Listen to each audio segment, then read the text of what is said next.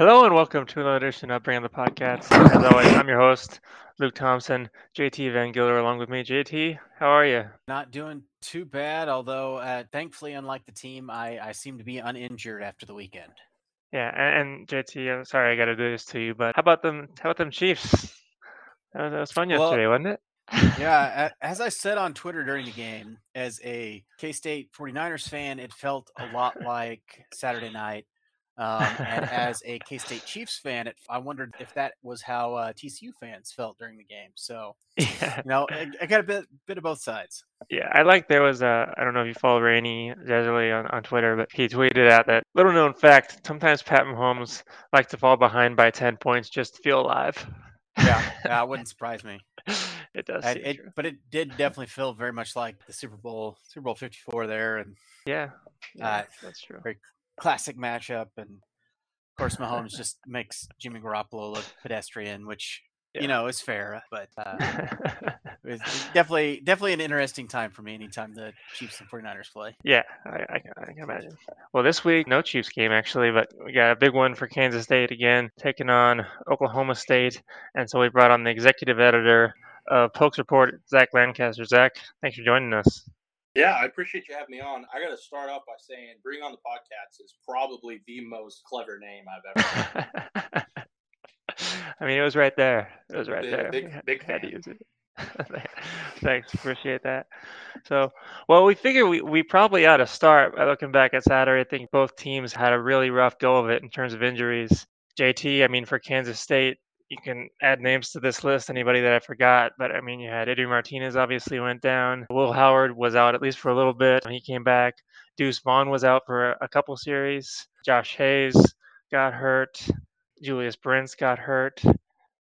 And I, I know I'm missing a couple there. Daniel Green was probably the Yeah, biggest Daniel one for the Green, right. defense, missing your quarterback of the defense there in the middle, and things definitely went south once he was out of the game. But yeah, it was definitely a mess in Fort Worth, and TCU seems to do that to teams. I mean, they did that to Oklahoma State the weekend before. I mean, they've done it. It seems like every week they're knocking out the team's starting quarterback and causing you know multiple names to appear on on the opponent's injury report. So I don't know if it's uh, TCU. I, Gary Patterson's teams did that too. I mean, Yeah. around here we still remember 2012 and and you know we beat TCU that game, but then the next game was against Baylor and our guys were so destroyed they just they didn't have anything left for the Bears. So Yeah, uh, yeah, maybe it's just TCU, man. That's just how they play. maybe. Yeah, and Zach, I think Oklahoma State actually is the only Big 12 team that did not have their quarterback get hurt against TCU. But man, it sounded like you had a rough Saturday against Texas too. What's uh, the injury report in Stillwater? Yeah, uh, yeah, it was interesting. You know, going back to your TCU thought, I, I, they're just such a physical team. There was thoughts. There was someone that is kind of a freelancer that used to cover Oklahoma State talked about how you know he lists all the players that TCU has knocked out, and a lot of people came to the defense of TCU. It's like, well, they're not really dirty. They're just such a physical team, and it seems like They had people the, the just dirty hit on Gabriel. That well, that's true. I, I, that's true. I, I forget about that, but yeah, just see, it's such a strange situation this year when when teams go up against them. First and foremost, you look at it. You know, Oklahoma State. There were a lot of speculation going into the Texas game about Spencer Sanders, whether or not he was going to be injured. That line against Texas opened at like three, three and a half, and within 24 hours, it jumped up to over six because a lot of people thought Spencer was going to be injured. He got banged up against Texas Tech, so the thought going into TCU was he was going to miss, and he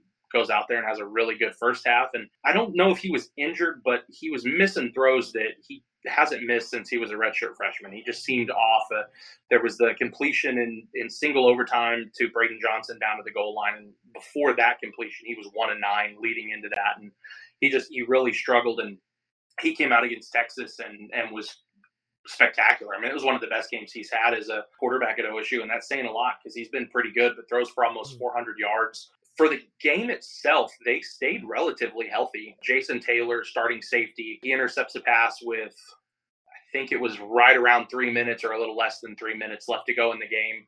Kind of has a, an awkward landing towards the sideline to get both of his feet in and flips over out of bounds and comes up pretty gingerly. And, and it looked to be a pretty significant knee injury nothing's official yet, but his mom was on Facebook Live after the game and said that it was just a hyperextension and that everything was okay. Gundy today said that they'll know more tomorrow, Tuesday morning at 11. So going to be interesting to see there. But there were a lot of people that were really worried going into the game. Yet starting the redshirt senior receiver Braydon Johnson was out. Their starting senior safety Thomas Harper was out. Preston Wilson, the starting center, was out, and then Brock Martin, the like sixth or seventh year defensive end who seems to have been there forever, he was out as well. And I think that one more well, Preston Wilson was a big loss going into the Texas game, but I think when you look at Brock Martin, that was a bigger loss than people initially thought, or was speculated to be a bigger loss than people initially thought, because Brendon Evers, he's a six-year senior defensive lineman. He came out on Thursday and said that his season is over, that he's going to sit out the rest of the year and prepare for the NFL draft. Came out later Thursday evening that he has to have reconstructive shoulder surgery a defensive end they had last year, Tyler Lacy, they moved him inside to defensive tackle.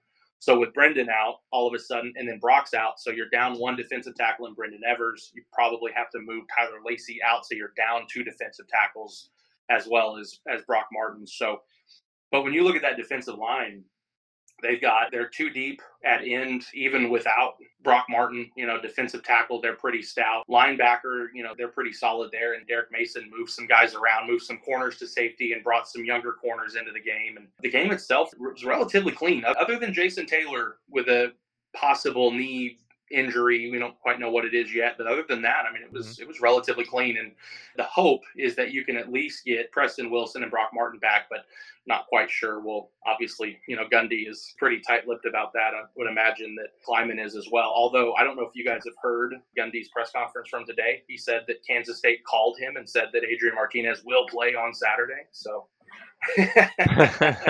yeah, clearly, clearly was joking. But, yeah, uh, it was it was good. It kind of lightened the mood for everybody.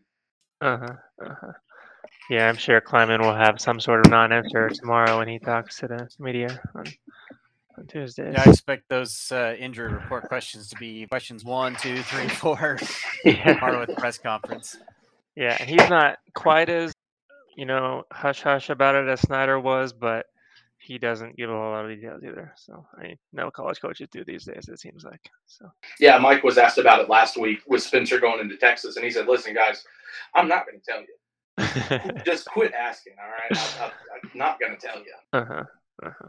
But yeah, I mean, obviously this is a pretty big game. You know, TCU is the front runner right now, but this is you know more or less for second place. And not only that, but I mean, the loser ends up in a in a pretty bad position for tiebreakers.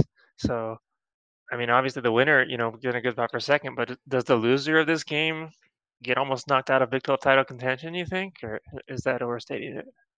I, I don't know. I uh, run a radio show here in Stillwater for three to five, and that was something we talked about today because I, I really think when you look at TCU, they're I think they're a lot better than people kind of initially gave them credit for. I think who, whoever wins this game on Saturday uh, isn't a guarantee to get into the Big 12 title game but I could see whoever wins on Saturday getting into the Big 12 title game. I, I, think that's when you look at Oklahoma State, one loss, you look at Kansas State and everything they've done, you look at the talent that they have.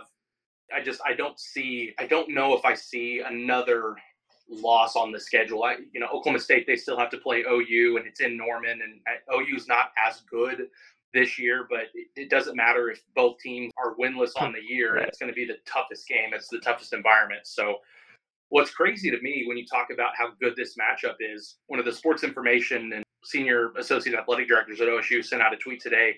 I think this is like the 69th matchup, I think, in 108 years, I believe, of this rivalry.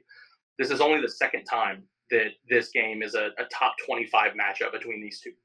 So I mean, when when you when you talk about the big time factor in this ball game, I mean it's Oklahoma State still only one loss on the season, one loss in Big 12 play, and then Kansas State. I mean, you know they've got a ton. You're playing number nine in the country. You're at home. It's an incredibly insane environment. You know, obviously you want to bounce back from the TCU loss, and it's this is a this is probably the for Oklahoma State probably the biggest game on the schedule. Yeah, yeah. I mean, K State still got a game against Texas left, so don't need to tell you that'll be a challenge. But you know, I, I think definitely yeah, winnable the rest of the way. JT, how do you feel? I mean, if Kansas State loses this one, what are the chances of making the Big 12 title?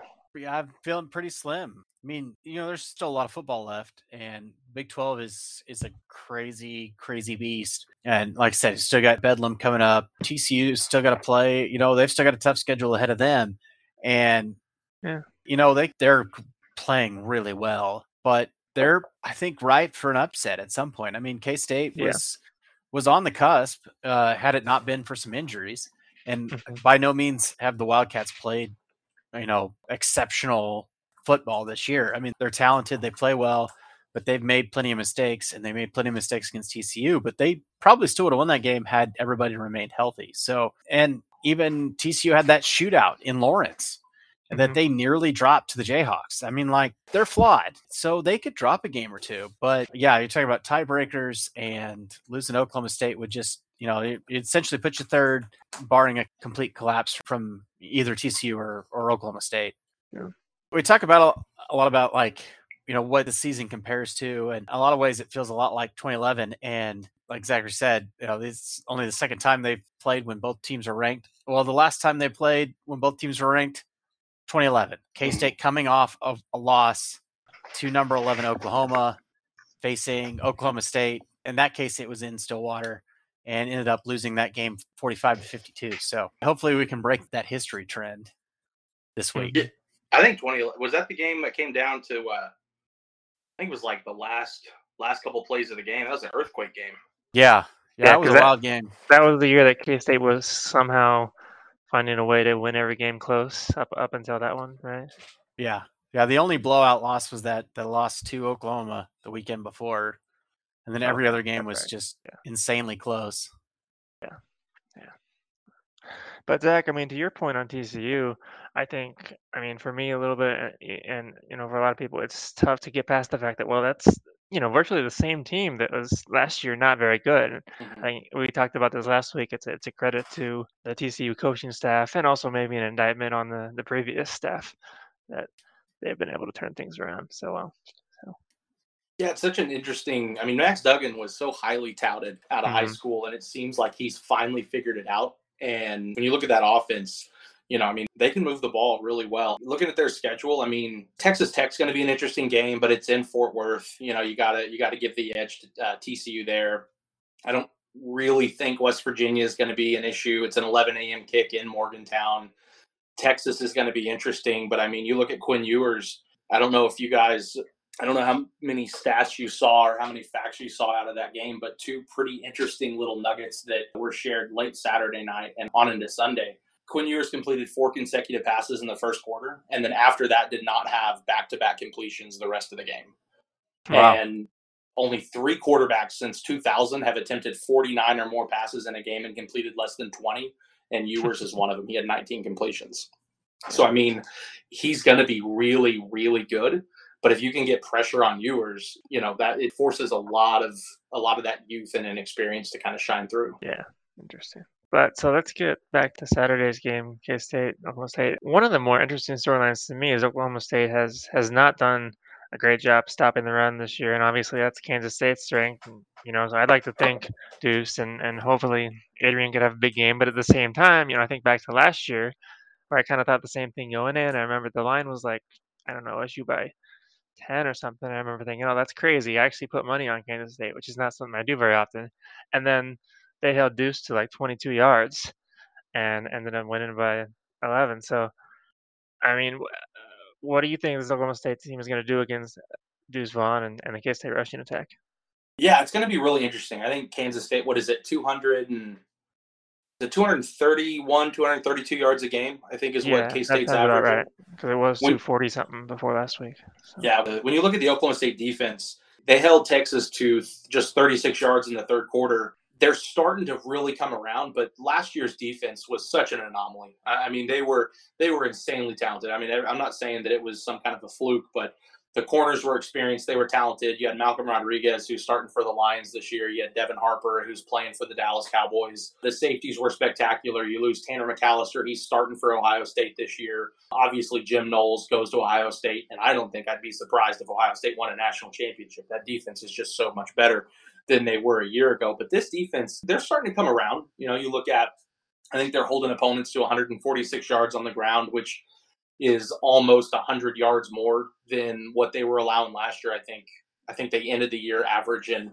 holding uh, opponents to like 81 yards a game is what they held on the ground. So it's a it's a far cry from last year, but they're really starting to figure it out, and and it starts to click in the set like midway to the end of the second quarter is things when things really start to click for Oklahoma State, and then you come out into the third quarter, and that's when things really start to click, and Derek Mason is able to make his make his adjustment, and it works, but Deuce Vaughn's going to get his. Uh, there, there's no question about it. Now I don't, I can't sit here and say that Oklahoma State's going to allow more than 200 rushing yards. But you look at Bijan Robinson; he had 24 carries for 140 yards. He was really good. You know, Roschon Johnson is is going to be a real threat. He had five for 73. So they, you know, Texas finished with 204. I mean, that's it was it was a lot of yards, but most of those yards came in the first half. And if that's something, if that trend continues, then uh, I do believe that Deuce Vaughn is very easily could clear 150, 160. You know, I don't I don't think that's a stretch at all, but I'd be really curious to see where that yardage comes from. Is it is he going to get a bulk of it in the first half? Is it going to be sprinkled throughout the game? But Derek Mason has done a really good job of being able to make those mid second quarter adjustments, and they pl- apply really well into the third and fourth quarter. Yeah, and so, I mean, you talk about the defensive line depth, and obviously Tyler Lacy is making a big impact at mm-hmm. defensive end. So, K State, whether it's Martinez or even Will Howard, is going to run that QB read. You know, how do you think that those guys up front will handle that? Yeah, I think this defensive line is is obviously the rock of this defense. Like I said, I mean, you've got you've got a six year end in Brock Martin. You're not sure if he's going to be available, but dislocates his elbow last year and is back the very next game Tyler Lacy, they bulked him up to about 300 pounds, moved him to interior line, but he also stands up as an end. Collin Oliver, not as effective as he was last year. He's Big 12 Freshman of the Year, but he's still making a big impact. Trace Ford is a guy that was really, really good in 2020. Tears his ACL against Baylor, comes back, is ready to go to start the year. Tears his other ACL at the start of the year, misses all of 21. He hasn't missed a step. I Trace Ford, I, I you look at what he did last week against Texas, and if he doesn't have the performance that he does, I'm not sure if Oklahoma State is able to hold Texas off. He was just so electric. Sione Austin in the middle. I mean, the defensive line is very athletic. It's very fast. It's very disruptive. They've been able to contain offenses.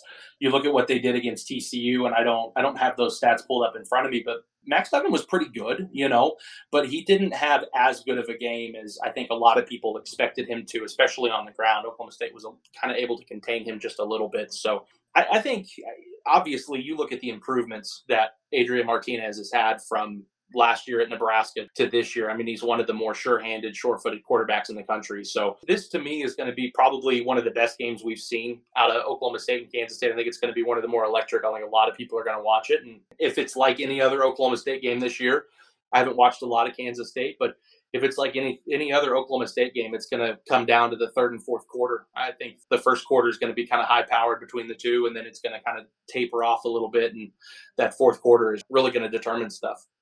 Yeah, and I'm glad it's on network television too. Uh, that's a it's a nice bonus. So hopefully yeah, you will see a lot of people watching it. And so JT, I mean, if we get Will Howard, let's talk about, a little bit about the, the first half that he had. I mean, is it fair to say that was just the best passing half by a Kansas State quarterback this season?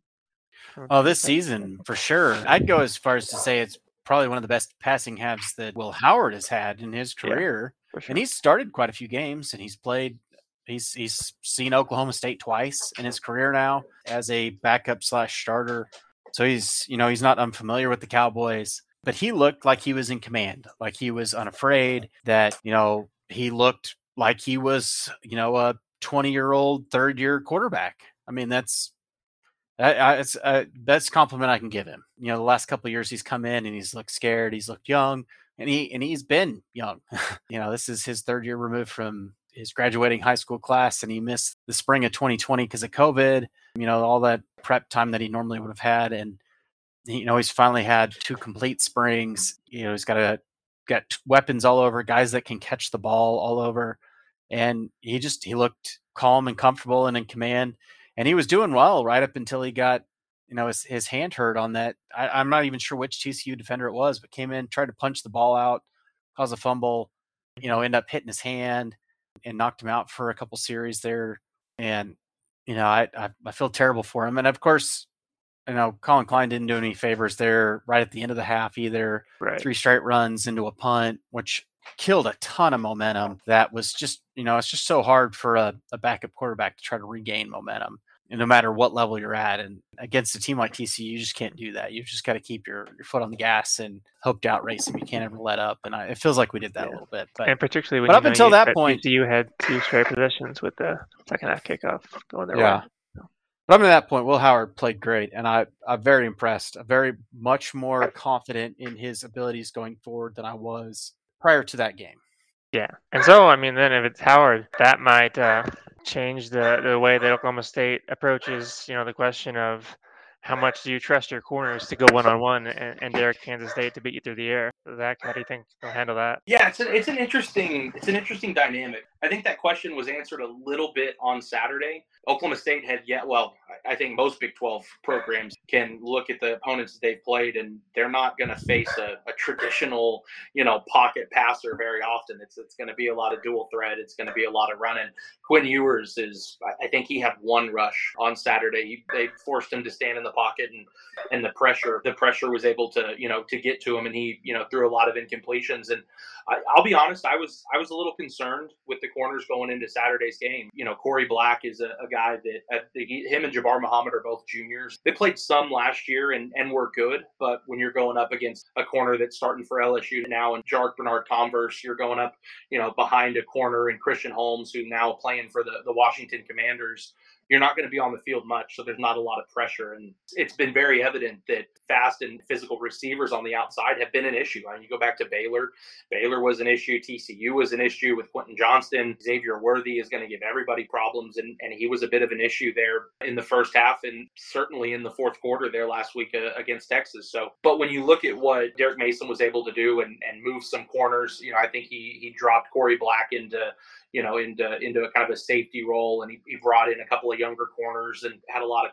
coverage corners out there. I he, they did well. You know, you look at the first quarter against Texas, and I was surprised. You know, when you when you look at the score going in halftime, Oklahoma State only trailed seven points, 31-24 going into half, but and they you know they really kind of closed the gap there in the second quarter. But Texas had 173 yards in the first half and 80 they're pretty balanced 89 on the ground 84 through the air but most of those passes were for touchdowns you know i mean they they moved the ball really well and had 106 passing yards in the second quarter and then oklahoma state held them to just like i said 36 yards in the third quarter so they really kind of tightened things up and they got comfortable and kendal daniels in the back in the in the backside as a safe has really come into his own and, and jason taylor as a safety has come into his own and they, they all kind of rove around so i had a lot of questions answered this past week. Now obviously kansas state is is very talented, and it, it is going to be an issue. You're in Manhattan, a very ruckus environment, and OSU's played two Big 12 road games so far. They went down to Waco, but Manhattan at 2:30 compared to Waco at 2:30 is totally different. And then obviously Manhattan versus TCU, those are two totally different environments. So I think that's going to play a big role, and we're going to find out what these corners are all about on Saturday. There's no question. Yeah, and it should be a, a good test for Malik Knowles as well. Hopefully, he can kind of show off some of his ability. Certainly, I mean, you know, Kansas State is going to be hard pressed to, to keep up with Oklahoma State's offense that has been very explosive. Let's switch over to them real quick, but we're going to take a quick break to hear from our sponsors. So, yeah, we're back. And just to, to start with on the Oklahoma State offense, I mean, you mentioned Spencer Sanders playing pretty well. I mean, I think he's like a lot of Big 12 quarterbacks and, you know, very talented and does a lot of good things. But every once in a while, you know, kind of leaves people shaking their heads. So, I mean, what is the Spencer Sanders experience like these days? Yeah, Spencer has really figured it out. You know, I, he's had four interceptions on the year, most of them coming in Big 12 play. But he had an interception against Texas where you've got a true freshman receiver who put himself into a bad position for a fade, and Spencer, instead of throwing a fade, decides to throw a dart into the end zone, and it's read by the read by the defender the whole way. But Spencer is this is the quarterback I think most Oklahoma State fans expected from the very beginning. You know, he was had a really rough redshirt freshman year, but he got better as the season progressed. And same with 2020, and then obviously last year he wasn't incredibly explosive. You know, he wasn't going out there and throwing for 400 yards a game, but he was composed. Obviously, the Baylor games, notwithstanding all the interception he's thrown there, but you know he's thrown for over 2,000 yards. He's I believe combined for let's see, he's got 15 through the air, and then rushing, he's setting at eight on the ground, you know, and rushed for almost 400 yards. So what he does, he brings such a level of maturity and, and toughness and experience. He's had the two plays that kind of stick out in my mind. He had one this past weekend against Texas, and he had one against Baylor a couple weeks back. But true freshman running back against Baylor gets the ball popped out, and most quarterbacks, if they see the ball, you know, they're either going to make a business decision or they're going to, you know, maybe slide on the ball or something. But Spencer dives headfirst into the scrum. He does the same thing against Texas, and and that's just the kind of guy he is. He's going to go headfirst into the. He's not going to slide very often. He slid last week against Texas and got his bell rung, and you know his head bounces off the turf. He was okay, but that's not something that you typically see from Spencer. He's more mature through the air. He's got more zip on his ball. Obviously, he was underthrown against TCU, but that goes back to question whether or not his shoulder was healthy. But his receivers are finally starting to, it's all kind of starting to click. You look at Bryson Green, he's a redshirt freshman. He played considerable last year, but you look at what he did against Texas, and Oklahoma State hasn't had a receiver like this too often the past couple of seasons. Obviously, Tay Martin kind of stepped up big this past year, but Bryson was five for 133 yards and a touchdown against Texas. And then they had a true freshman in uh, Stafon Johnson that really exploded. He had six for 90. And then Brennan Presley, he's been really good his entire career, but he was six for 60 with a touchdown there at the end of the ball game to kind of secure it. So Spencer is his weapons are starting to work. When the offensive line, you know,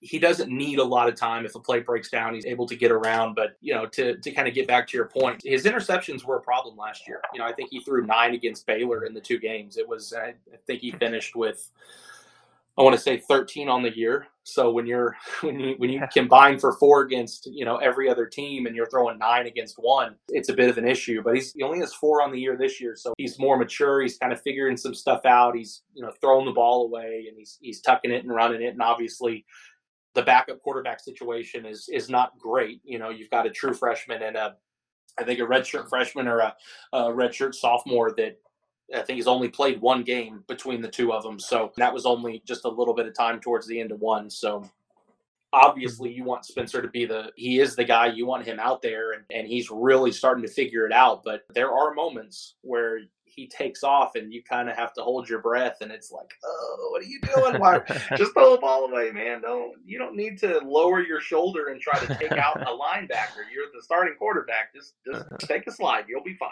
Yeah. So, what's your level of confidence then, especially with the hostile crowd that you'll see Saturday, if, if Oklahoma State gets the ball and you know they're either tied or behind and needs a game-winning drive at the end?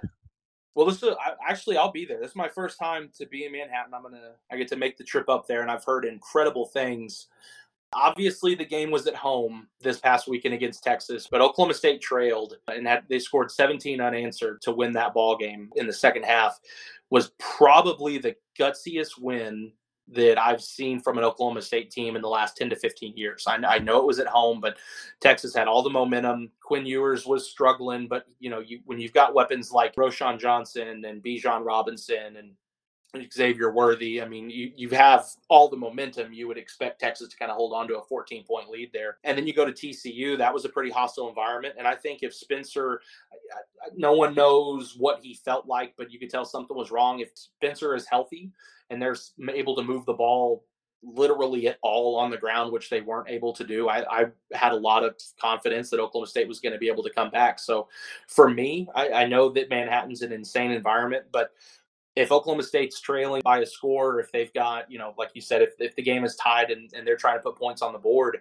Spencer can get it done if Oklahoma State is able to move the ball in the ground. You know, they've struggled at that at times. I know Spencer can get his yardage. He's going to probably have anywhere between 40 and 70 a game, you know, on average, but Dominic Richardson, who's supposed to be the number one back, he struggles at times. He's more of a, a third down goal line type of back that they've had to force into a main back type of role. They have a speedster who's a redshirt freshman who's a little bit smaller and Jaden Nixon, but he's explosive, but it, it takes him a while. And he's still trying to figure things out. And they've got their bell cow back that is going to be the future of the program, but he's true freshman and he's playing like a true freshman. He has some moments where it clicks, but other than that, so if Oklahoma State is able to move the ball on the ground, which that's a big if, then I do have a lot of confidence. Just be, I mean, you just look at what Spencer did last year. You look at what he's done this year. I, I know there is some talent, and this may sound like kind of a homer orange colored glasses type of a pick, but Spencer Sanders is the best quarterback in the Big 12, and he's proven that over the past couple of seasons. So if they can move the ball, I, I do have a lot of confidence, but that crowd is going to play a big factor, and this is the first time that, that they'll have faced something like that this year. So yeah, so when you're talking about the, the bell cow back, the, the freshman, I assume you're talking about Nixon. Uh, Ollie or, Gordon. Nixon, oh, Nixon's okay. the yeah, Nixon's the redshirt speedster. He's explosive. He had a pretty big run. I believe it was a let's see, Jaden, a 51 yarder. They actually ran okay, out of yeah, the shoe the other yard. day.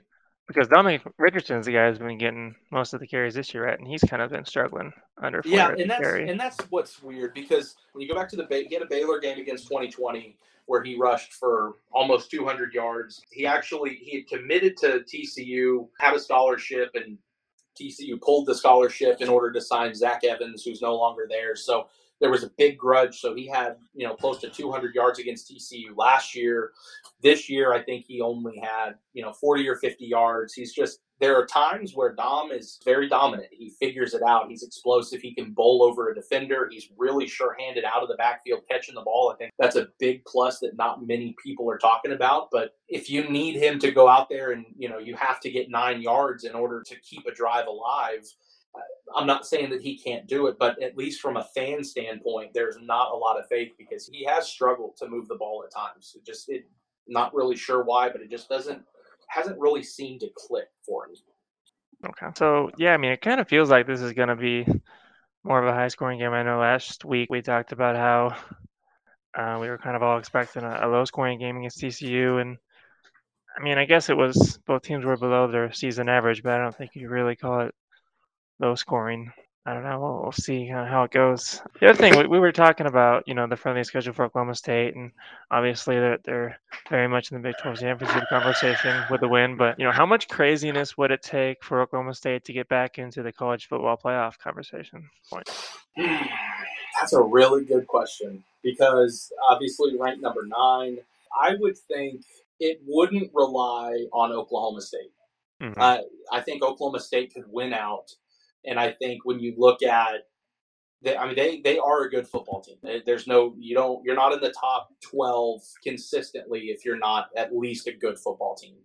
But if you look at some of the deficiencies on the defense and the back end being able to stop the pass, there have been times where they've struggled to move the football. I like this team. I think that you know Spencer has another year of eligibility next year. The offensive line, I think you only lose one guy, and you only lose one receiver. And honestly, I think he may have another year of eligibility. You're going to lose some off the defensive line, but other than that, you're not going to lose too much off the defense. So next year, I think they're going to be really, really good.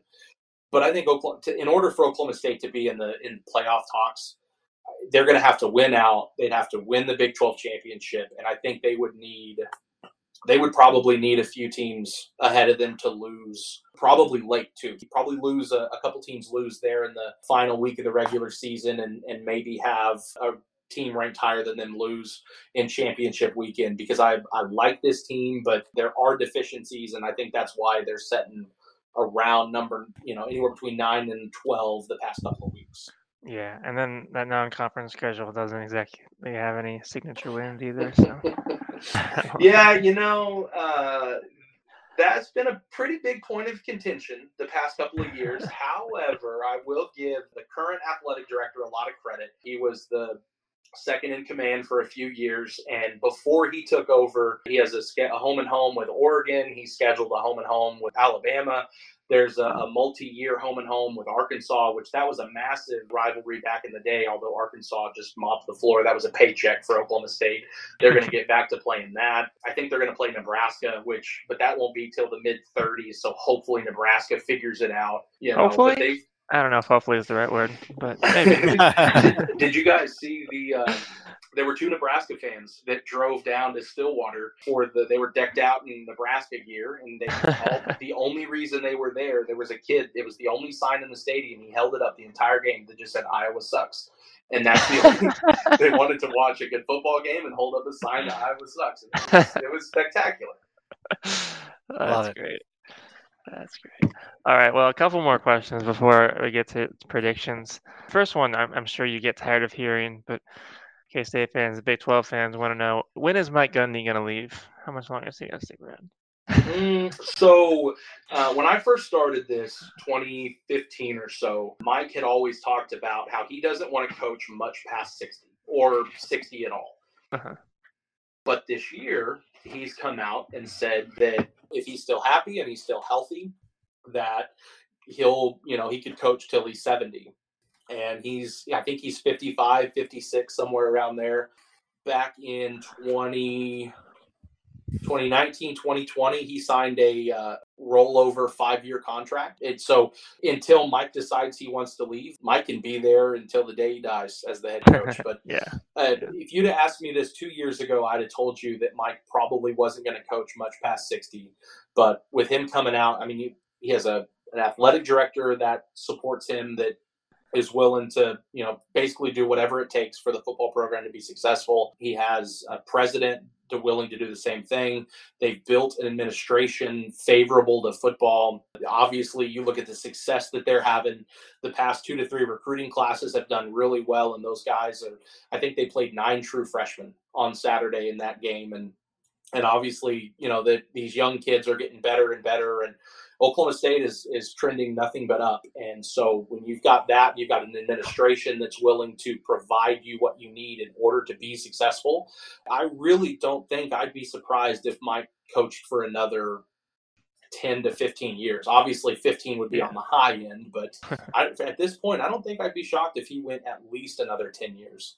It just makes me feel really old because when Mike Gundy started at Oklahoma State was my freshman year at K State. Luke was your freshman year at Missouri yeah. in 2005 and you know it like he's still there and he's still going he's yeah like there's no way he's, he's going to leave of his own volition right unless mm. he just retires because he's old because he's it's his alma mater i mean that's he's mm-hmm. an oklahoma guy like there's no way he's going anywhere i mean i don't think alabama could could come calling with a you know with the brinks truck and could lure him away I, I mean it would it would probably take a ton yeah because to pull him away was, from his home i mean literally well, it's his home He's would have been 2016, 2017. I think I may have been following the 2017 year. I can't quite remember what it was, but there's been a few times that Tennessee has come, you know, and and they were willing. They literally backed up the Brinks truck. I mean, they were, you know, the reports were, you know, somewhere around seven, eight, nine million dollars a year, and basically you have carte blanche to do whatever you want to do. It, I mean, it was it was insane, and there it, it is a bit of point of contention for Oklahoma State fans. They felt like Mike used those opportunities to get more money. But if you look at the success that he's had, you know, obviously, you know, he's the most successful coach in the Big 12 right now. He's the longest tenured coach in the Big 12 and when you look at everything he's done, all the, you know, the I think it's 16 or 17 straight bowl games, you look at knocking off, you know, a top 3 all-time program in college football history in Notre Dame last year You've knocked off a top 10 OU in Texas. You look at what you've done the last 15 years. I mean, he's he's worth every penny of the five some odd million that, that he's making.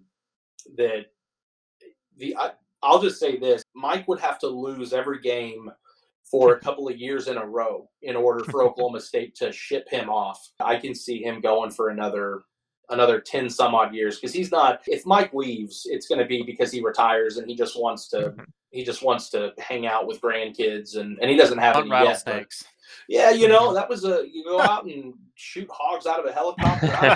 next, you know, but um, uh-huh. yeah, it's Mike. He's got a massive ranch here in town. Is the last child. He's a senior this year. He's fixing to graduate high school. He's a starting quarterback at Stillwater. So you know, and, and he said that that's kind of played into it. He's going to be an empty nester, and they're pretty upset about that. But you know, he's the program's rolling, and, and he's making a lot of money, and the everything's certainly trending upwards. I think if you're able to, obviously they Auburn got rid of Derek Mason, but if you're able to take a defensive coordinator out of the SEC, who is one of the most highly sought after defensive coordinators and assistant coaches in the country, and you're able to hire him in Stillwater, if you'd told me that 10 years ago, uh, or any Oklahoma State fan, I think they probably would have laughed you off the phone. Yeah. So he's been, certainly got this program trending in the right direction. So unfortunately, for Kansas State fans, they're going to have to deal with Mike Gundy for at least another ten years. Yeah, it's over.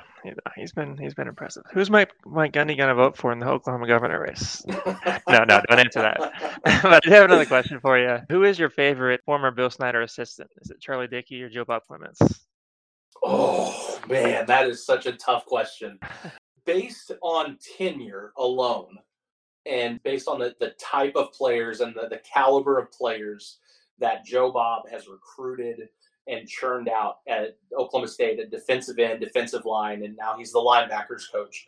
I'm going to have to go Joe Bob just because the entire time I've been on the beat, he's been there. But if you want to talk about, and I'm not not trying to, you know, say anything bad about Joe Bob, but if you want to talk about one of the nicest people I've ever met in my entire life, is Charlie Dickey. He is incredibly genuine. He's got a great family. He's um, amazing. He, absolutely, he's an old soul. I don't think I've ever heard him swear out on the out on the field. I mean, he's you know, gosh darn it, you know. I mean, his wife is a hoot. Mm, yeah. Oh my just, goodness. And, and I don't know. There was a game last year. I'm trying to remember what it was. It may have been Bedlam. It may have been Bedlam or um, I think it, it Bedlam or Homecoming last year, and Charlie Jr. got out there. They gave him the game ball after the game in the locker room, and he did the Gundy dance with the whole team around him. You guys have to look it up. I think we have it on our website. So, but it was it was incredible. It was a goosebumps moment. He's a, a peach of a person. He's got a great family. So, I mean, it's it's hard to pick Joe Bob over Charlie, but both of them are are just spectacular. I mean, I'm surprised that not that Joe Bob doesn't love Oklahoma State because I think he's had numerous chances to leave. He's a, an incredible assistant, and people are probably willing to. There were a lot of people that were worried that if he wasn't promoted to defensive coordinator, that he was going to leave. But I mean, he's got the he's got the power cat tattooed on his back. I don't know if you guys know that. I didn't know that. yeah, he's got a power cat on his shoulders. So he is Kansas State, but yeah, he's. I, will probably have to go with uh, with Joe Bob. Okay. Say, uh, uh, Charlie does does still own land up here in uh, just north Manhattan. Like he's got his retirement plot picked out. It's sure. It's, uh, it is right next to uh, land owned by B.J. Finney. So uh, former cat lineman there. It's just North Manhattan. It, I thought I thought it was hilarious. Like, oh, he still owns land yeah. up here. So apparently he's coming. He's going to come back up here to retire. But you can have him until he's done. Well, I've, I've, to, I've been to Kansas City a few times. Wife and I go to Wichita every now and then. It's only about two hours north, but never been to Manhattan. But I don't know if you guys have heard of Tom Dirato. He uh, used to be the color voice for uh, Cowboy football and basketball for you know decades back in the, the 80s and 90s and I think late 70s. But he worked it. Uh, he worked in the athletic department at Kansas State, and I've never heard him say a, a bad thing, a negative thing about Manhattan. And I don't, I don't think I've ever talked to anybody other than maybe a KU grad that has anything bad to say about Manhattan. So I'm very much looking forward to being there on Saturday. Yeah, yeah, definitely. So it's the time in the podcast where we ask you your prediction on the game. What do you think is going to happen? Well, that's a really good question because I've kind of had this game circled on the calendar because when you look at Oklahoma State's last three weeks, you have TCU gauntlet, you have Texas gauntlet, and then Kansas State is obviously you know their preseason favorites and all the all the Big 12 awards that they have. I'm trying to find it here. What is Kansas State? What do they average per game? You guys know that off the top of your head? Mm, we're talking points? Yes. 28.6. 28.6. Oklahoma State is allowing 28.7 and they're they're scoring 44. Now, I'm not going to sit here and say that Oklahoma State is going to win 44 to 28. I think that the fact that it's in Manhattan, it's yeah, an and obviously, I mean, they play different tempos of football.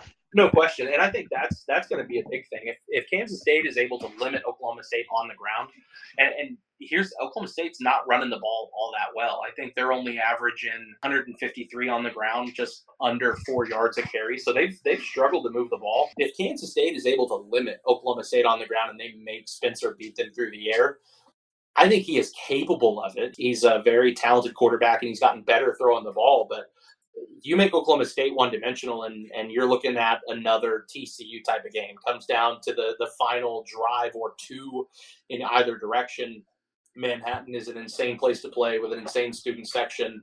You know, you can hear it, you know, kind of vibrating through the TV on if you watch it. When you look at Oklahoma State, you know, the, that I think the defense and Spencer, that's going to be the factor you know, if, Oklahoma State's defensive line is able to kind of limit Deuce Vaughn, and I, I don't mean shut down at all because Deuce is going to be good. If they're somehow able to limit the game on the ground and the defensive line, because I think they lead the country in, in tackles per loss and and they're I mean the quarterback hurries they they're so deep on the edge and they're so explosive and so fast off the edge that if they're able to wreak havoc in the backfield, I do like Oklahoma State's chances. But this is either going to be a, a really high scoring game, 40 plus on either side, or this is going to come down to a you know, 24 17, drag it out, you know, slugfest. Weather's not going to play a factor, but Oklahoma State has been fairly consistent. I think that had they, like I said earlier, if they'd have been able to run the ball against TCU, I think they'd win that game. And I think that they they're starting to try to get that figured out. The offensive line played better against a pretty salty Texas defense. So give me, man, I don't know, um, 34-28 Oklahoma State. Okay. All right. And JT, this is a Kansas State podcast. Let's assume best case scenario on the injury front. What do you see happening? Best case, I feel like this is going to look a lot like the Texas Tech game. K State has been really good at getting out to an early lead, but having the home crowd, I think, is going to help. Home team gets a hunt, you know, whatever, however many players on the sideline, you know, that's just that many more bodies, and you know, it.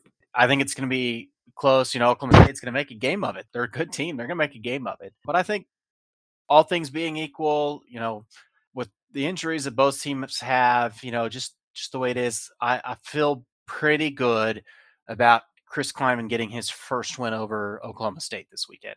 And in that mid 30s to high 20s kind of game, like, you know, 35, 28, 37, 28 was the, the tech game. I mean, the last non-COVID year that Mike Gundy won in Manhattan was was 2016, and that was a shootout. It was a 43-37 shootout. K-State was wearing white helmets.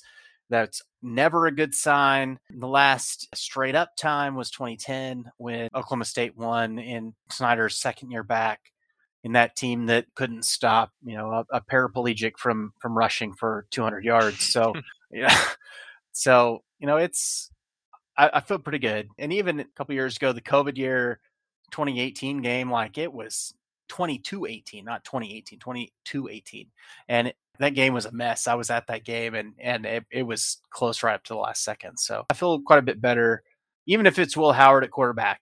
You know, I I feel pretty good about this team's chances in Manhattan. Yeah. All right. I hope so. Should be fun. Well, Zach, we appreciate you joining us. We know your Twitter is uh, zlancaster91, and people can check out your stuff pokesreport.com. Anything else that you want to plug? No, that's pretty much it. I appreciate you guys having me on. I found out that apparently my mute button does not work right now, so apologize apologize for clearing my throat. But no, I appreciate you guys having me on. I really enjoyed it. Like I said, I've had this game circled on my calendar for a while. I think this is going to be one of the more exciting games we've seen in the Big 12, and certainly looking forward to getting up to Manhattan. And I think my boss said something about eating in Aggieville. I don't oh, know yeah. what Aggie. Ooh, I don't, yeah. I don't know what Aggieville is. I know that OSU used to be the Aggies, and then no one likes Texas A and M. So if it's better than if it's better than College Station, I'm all in.